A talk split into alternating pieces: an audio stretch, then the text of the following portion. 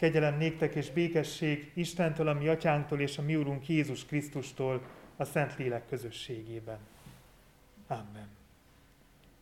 A mi segítségünk legyen Istentől, aki Atya, Fiú, Szentlélek, teljes szent háromság, egy örök, igaz Isten. Amen. Helyünket elfoglalva énekeljük a 187. énekünk első és második szakaszát. Szép tündöklő hajnalcsillag, így kezdődik a 187. éneknek az első szakasza.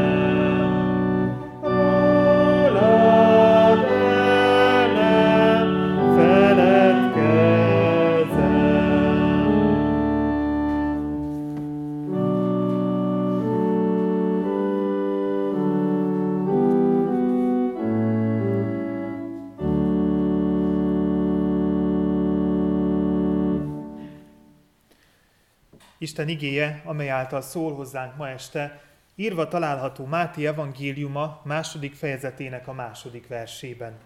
Máté evangéliuma második fejezetének második verséből olvasom Isten igéjét. Hallgassuk meg a helyünkön maradva figyelemmel és alázatos szívvel. És ezt kérdezték a bölcsek. Hol van a zsidók újszülött királya? Mert láttuk az ő csillagát napkeleten, és azért jöttünk, hogy tisztességet tegyünk neki.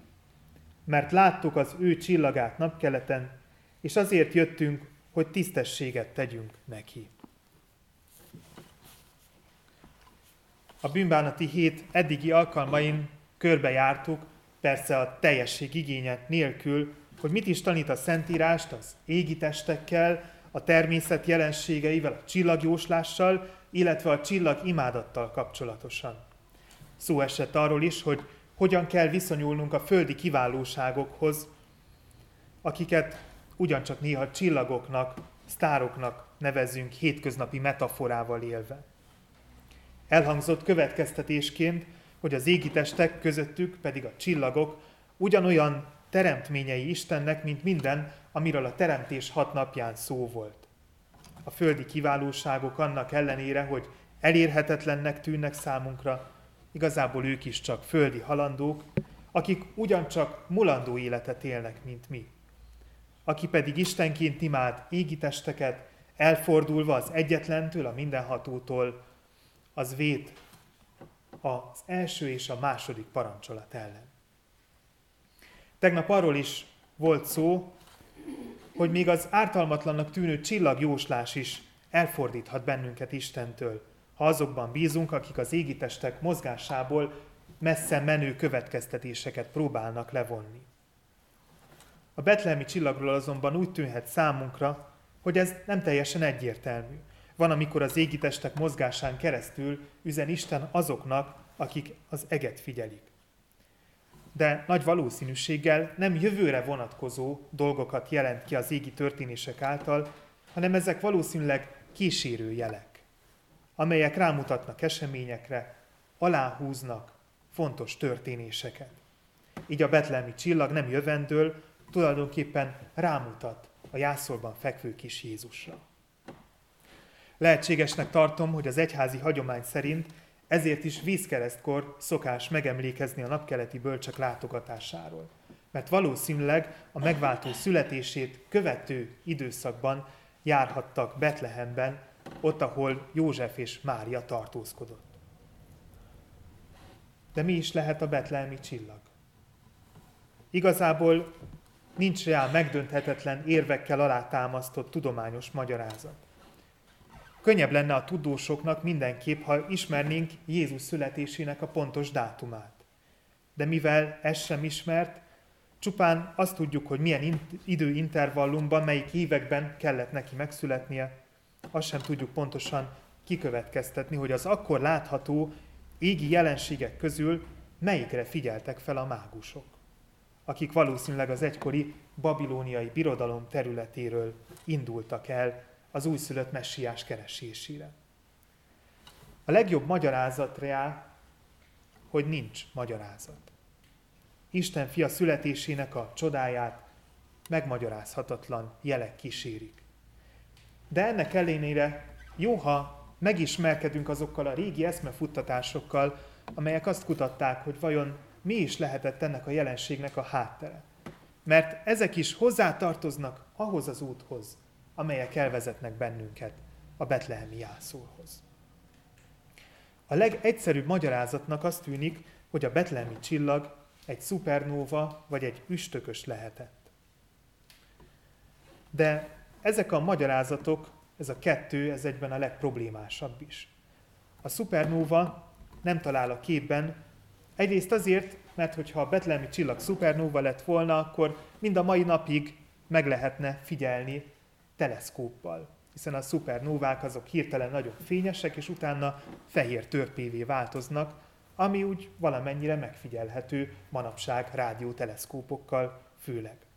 De azért sem talál a képbe, mert a szupernóva az egy helyben marad. A betlehemi csillagról pedig azt olvassuk a Bibliában, hogy mozog és mutatja az utat. Ahhoz, hogy valami mozogjon, ahhoz legalább két pontja kell legyen. Egy pont, ahonnan elindul, és egy másik, ahova megérkezik. És a szupernóva esetében szó sincs ilyesmiről. Az üstökössel pedig pont az ellenkezője a probléma, az, hogy folyton mozgásban van, nem áll meg sehol. A betlehemi csillagról pedig azt olvassuk az evangéliumokban, hogy mikor a bölcseket elvezette ahhoz a helyhez, ahol Jézus megszületett, azután megállt a hely fölött. Az üstökös pedig nem áll meg egy hely fölött sem. Abban az időintervallumban, amíg Jézusnak születnie kellett, több üstökös is megfordult a föld közelében. Krisztus előtt 12-ben még a héli üstökös is megfordult a föld mellett. De mivel nem lehet üstökös, ezt az elméletet sokan el is vetették. Sokkal valószínűbb az a magyarázat, amely szerint a csillagok és bolygók együttállásáról van szó a történetben. A csillagászatok számításai alapján több ilyenre is volt példa akkor tájt, amikor Jézus született. Krisztus előtt hétben háromszor is együtt állt a Jupiter meg a Saturnus a halak csillagjegyben. Nagy fényességgel egyre nyugatabbra és nyugatabbra jelent meg, ezzel mutatva a bölcseknek az irányt, hogy merre fele kell haladni hol találják a megígért messiást. Jelképes értelme van ezeknek a bolygóknak, meg a csillagoknak. A Jupiter az királyi jelkép, és egyben római főistenség is. A Szaturnusszal Izrael népének a lakóhelyét, Palesztinát szokták azonosítani, a halak csillagképet pedig Izraelre szokták vonatkoztatni. Van egy másik elmélet is, miszerint Krisztus előtt egyben a Jupiter bolygó a Régulus csillaggal, az oroszlán csillagkép legfényesebb csillag együttesével állt az égen együtt, a nap pedig ekkor, ebben az időszakban a szűz csillagzat alatt kelt fel. Ez a magyarázat is vitathatatlanul nagyon nagy jelképes jelentéssel bír. De van egy hibája. A Szentírás arról tudósít, hogy Jézus nagy Heródes király uralkodása alatt született meg. És ez Krisztus előtt egyben történt, nagy Heródes pedig Krisztus előtt négyben hunyt el, tehát amikor ez történt, akkor nagy Heródes már három éve halott volt. Van azonban egy olyan magyarázat is, amely szerint itt egy rendkívüli égi eseményről van szó, amely arra hívja fel a bölcsek figyelmét, hogy a betlehemi jászolban Isten nagyon erősen, nagyon intenzíven jelen van a kistedben. A Biblia üzenetébe ez a magyarázat illeszkedik a legjobban. Gondoljunk csak a pusztai vándorlásnak a fényjelenségére, amikor Isten erős tűzoszlopban vezette a választott népet éjszaka. Vagy gondoljunk arra a nagy fényességre, amely Sault, a későbbi pálapostolt ragyogta körül a damaszkuszi úton. A csillag fénye ez alapján tulajdonképpen Isten dicsőségének a kivetülése az égboltra. Bármi is volt ez az égi jelenség. A legfontosabb az, hogy mi volt a célja. Az volt a célja, hogy rámutasson a betlehemi kisdedre, Isten egyszülött fiára, Jézus Krisztusra. Ugyanakkor, ha így értelmezzük, akkor egy nagyon fontos dolgot mond el nekünk a történet a jövővel kapcsolatosan is. Tudjuk, hogy Jézus vissza fog térni, mert ezt megígérte, amikor a mennybe emelkedett. Amikor majd visszajön, akkor a természet ugyanúgy meghajlik előtte, mint a karácsonyi történetben. És az eljövetele körül jelek fogják hirdetni számunkra, hogy ismét eljött közénk. És nekünk ezért minden erővel reá kell összpontosítanunk. Addig pedig, amíg ez be fog következni, már pedig a jövőben valamikor biztosan be fog következni, addig nekünk szüntelenül reá kell mutatnunk. Most karácsony táján kicsit könnyebb dolgunk van talán, mert több az idő, és vannak alkalmak, amikor találkozhatunk, amikor beszélgethetünk róla. Ugyanakkor karácsony táján az embernek a szíve valósággal megtelik ünneppel. Ilyenkor, ha tényleg átjár bennünket az ünnepler való készülés áhítata, valahogy igyekszünk jobbak lenni, jobban odafigyelni, többet adni magunkból, mindabból, amink van. Ezzel is reálmutatunk a betlehemi gyermekre, aki a legfontosabb karácsonyi ajándék. És azért jött, hogy megváltson, jobbakká tegyen bennünket. Nehezebb dolgunk van azonban az ünnep elmúltával. De akkor sem szabad elfeledkeznünk arról, hogy a történetben szereplő csillaghoz hasonlóan nekünk is nagy feladatunk a Jézusra mutatás. És ha szavainkkal nehézkesen is beszélünk róla, annál beszélesebb az, ahogyan élünk. Az egyenességünk, a becsületességünk, ahogyan Isten törvénye megtartására ügyelünk, és ahogyan szeretjük embertársainkat, az mind arról tesz bizonyságot, hogy a betlehemi kisted képes arra, hogy megváltoztassa az embert. És Jézus földi élete, kereszt áldozata nem volt hiába való. Nem csak egy máz, ami szint hoz az ünnepünkbe, nem csak egy lelki értelemben vett dísz, amely jól megfér a csillagot jelképező fények, meg a karácsonyfa díszei és ajándékai mellett, hanem az ő születése, az ünnepünk lényege. Reál mutat a csillag, és nekünk is egyen-egyenként reál kell mutatnunk. Mert karácsonykor is ő a lényeg. Amellett, hogy karácsony a szeretet ünnepe, meg a családi, feltétlenül gondoljunk mindig arra is, hogy nélküle nincs igazi szeretet. Sem családon belül, sem azon kívül. Nélküle csupán egyfajta nosztalgiával fűszerezett negédes hangulat van, amely átjárja az ünnepet, majd ezt követően a karácsony nyolcoda elmúltával keserűen térünk vissza a mindennapi élet kegyetlen ritmusába. Adja mindenható, hogy idén is rá tudjunk érezni az ünnep lényegére. A jászolban meglássuk a kis Jézust, az élet Isten fiát. És ha megláttuk őt, feltétlenül mutassuk meg azoknak is, akiken úgy látjuk, hogy még nem sikerült találkozniuk vele. Amen. Imádkozzunk.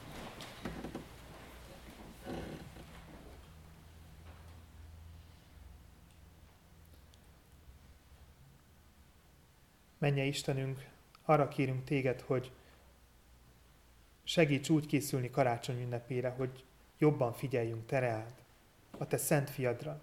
Jobban figyeljünk arra, amit a szent fiad tanított, amit a szent fiad mondott földi élete során. És jobban figyeljünk arra, hogy hogy tanította, hogyan kell megélnünk a szeretetünket a mindennapokban, a te dicsőségedre és a te örömödre. Lefoglalnak bennünket ilyenkor Istenünk a teendők, a külsőségek, amelyek nagyon fontosak, mert szépé teszik az ünnepünket. De ad, hogy összpontosítsunk tereád is, a te igédre is, erre a csodálatos jelre, amiről olvasunk, és a keresztényi feladatunkra, hogy karácsony körül is tereát kell mutatnunk, és a te szent fiadra kell mutatnunk, aki a legnagyobb ajándék minden egyes ünnepen. Jézus nevében kérünk, készíts bennünket a holnapi szentestére, és add, hogy egész ünnep alatt erősen figyeljünk te rád, töltődjünk fel igéd által, és így készüljünk folytatni a mindennapi munkás életet. Amen. Bizalommal tárjuk fel szívünket Isten előtt.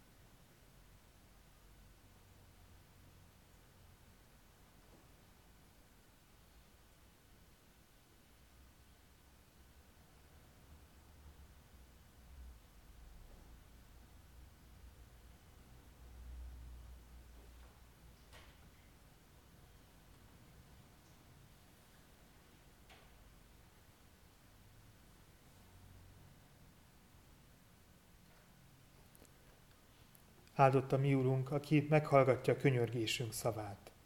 Amen. Mi, Atyánk, aki a mennyekben vagy, szenteltessék meg a Te neved.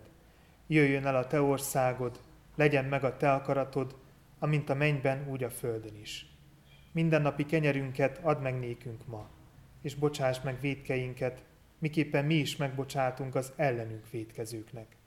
És ne vigy minket kísértésbe, de szabadíts meg a gonosztól mert tiéd az ország, a hatalom és a dicsőség mindörökké. Amen.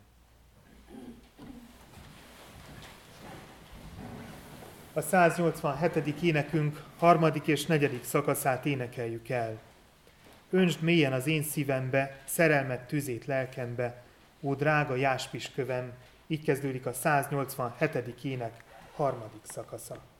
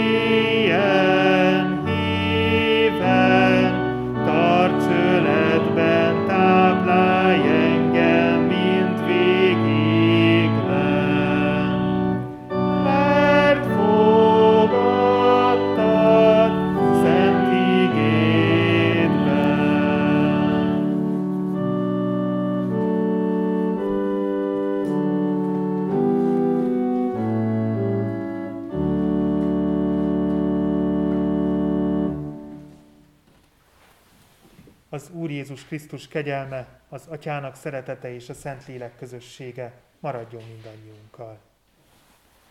Amen.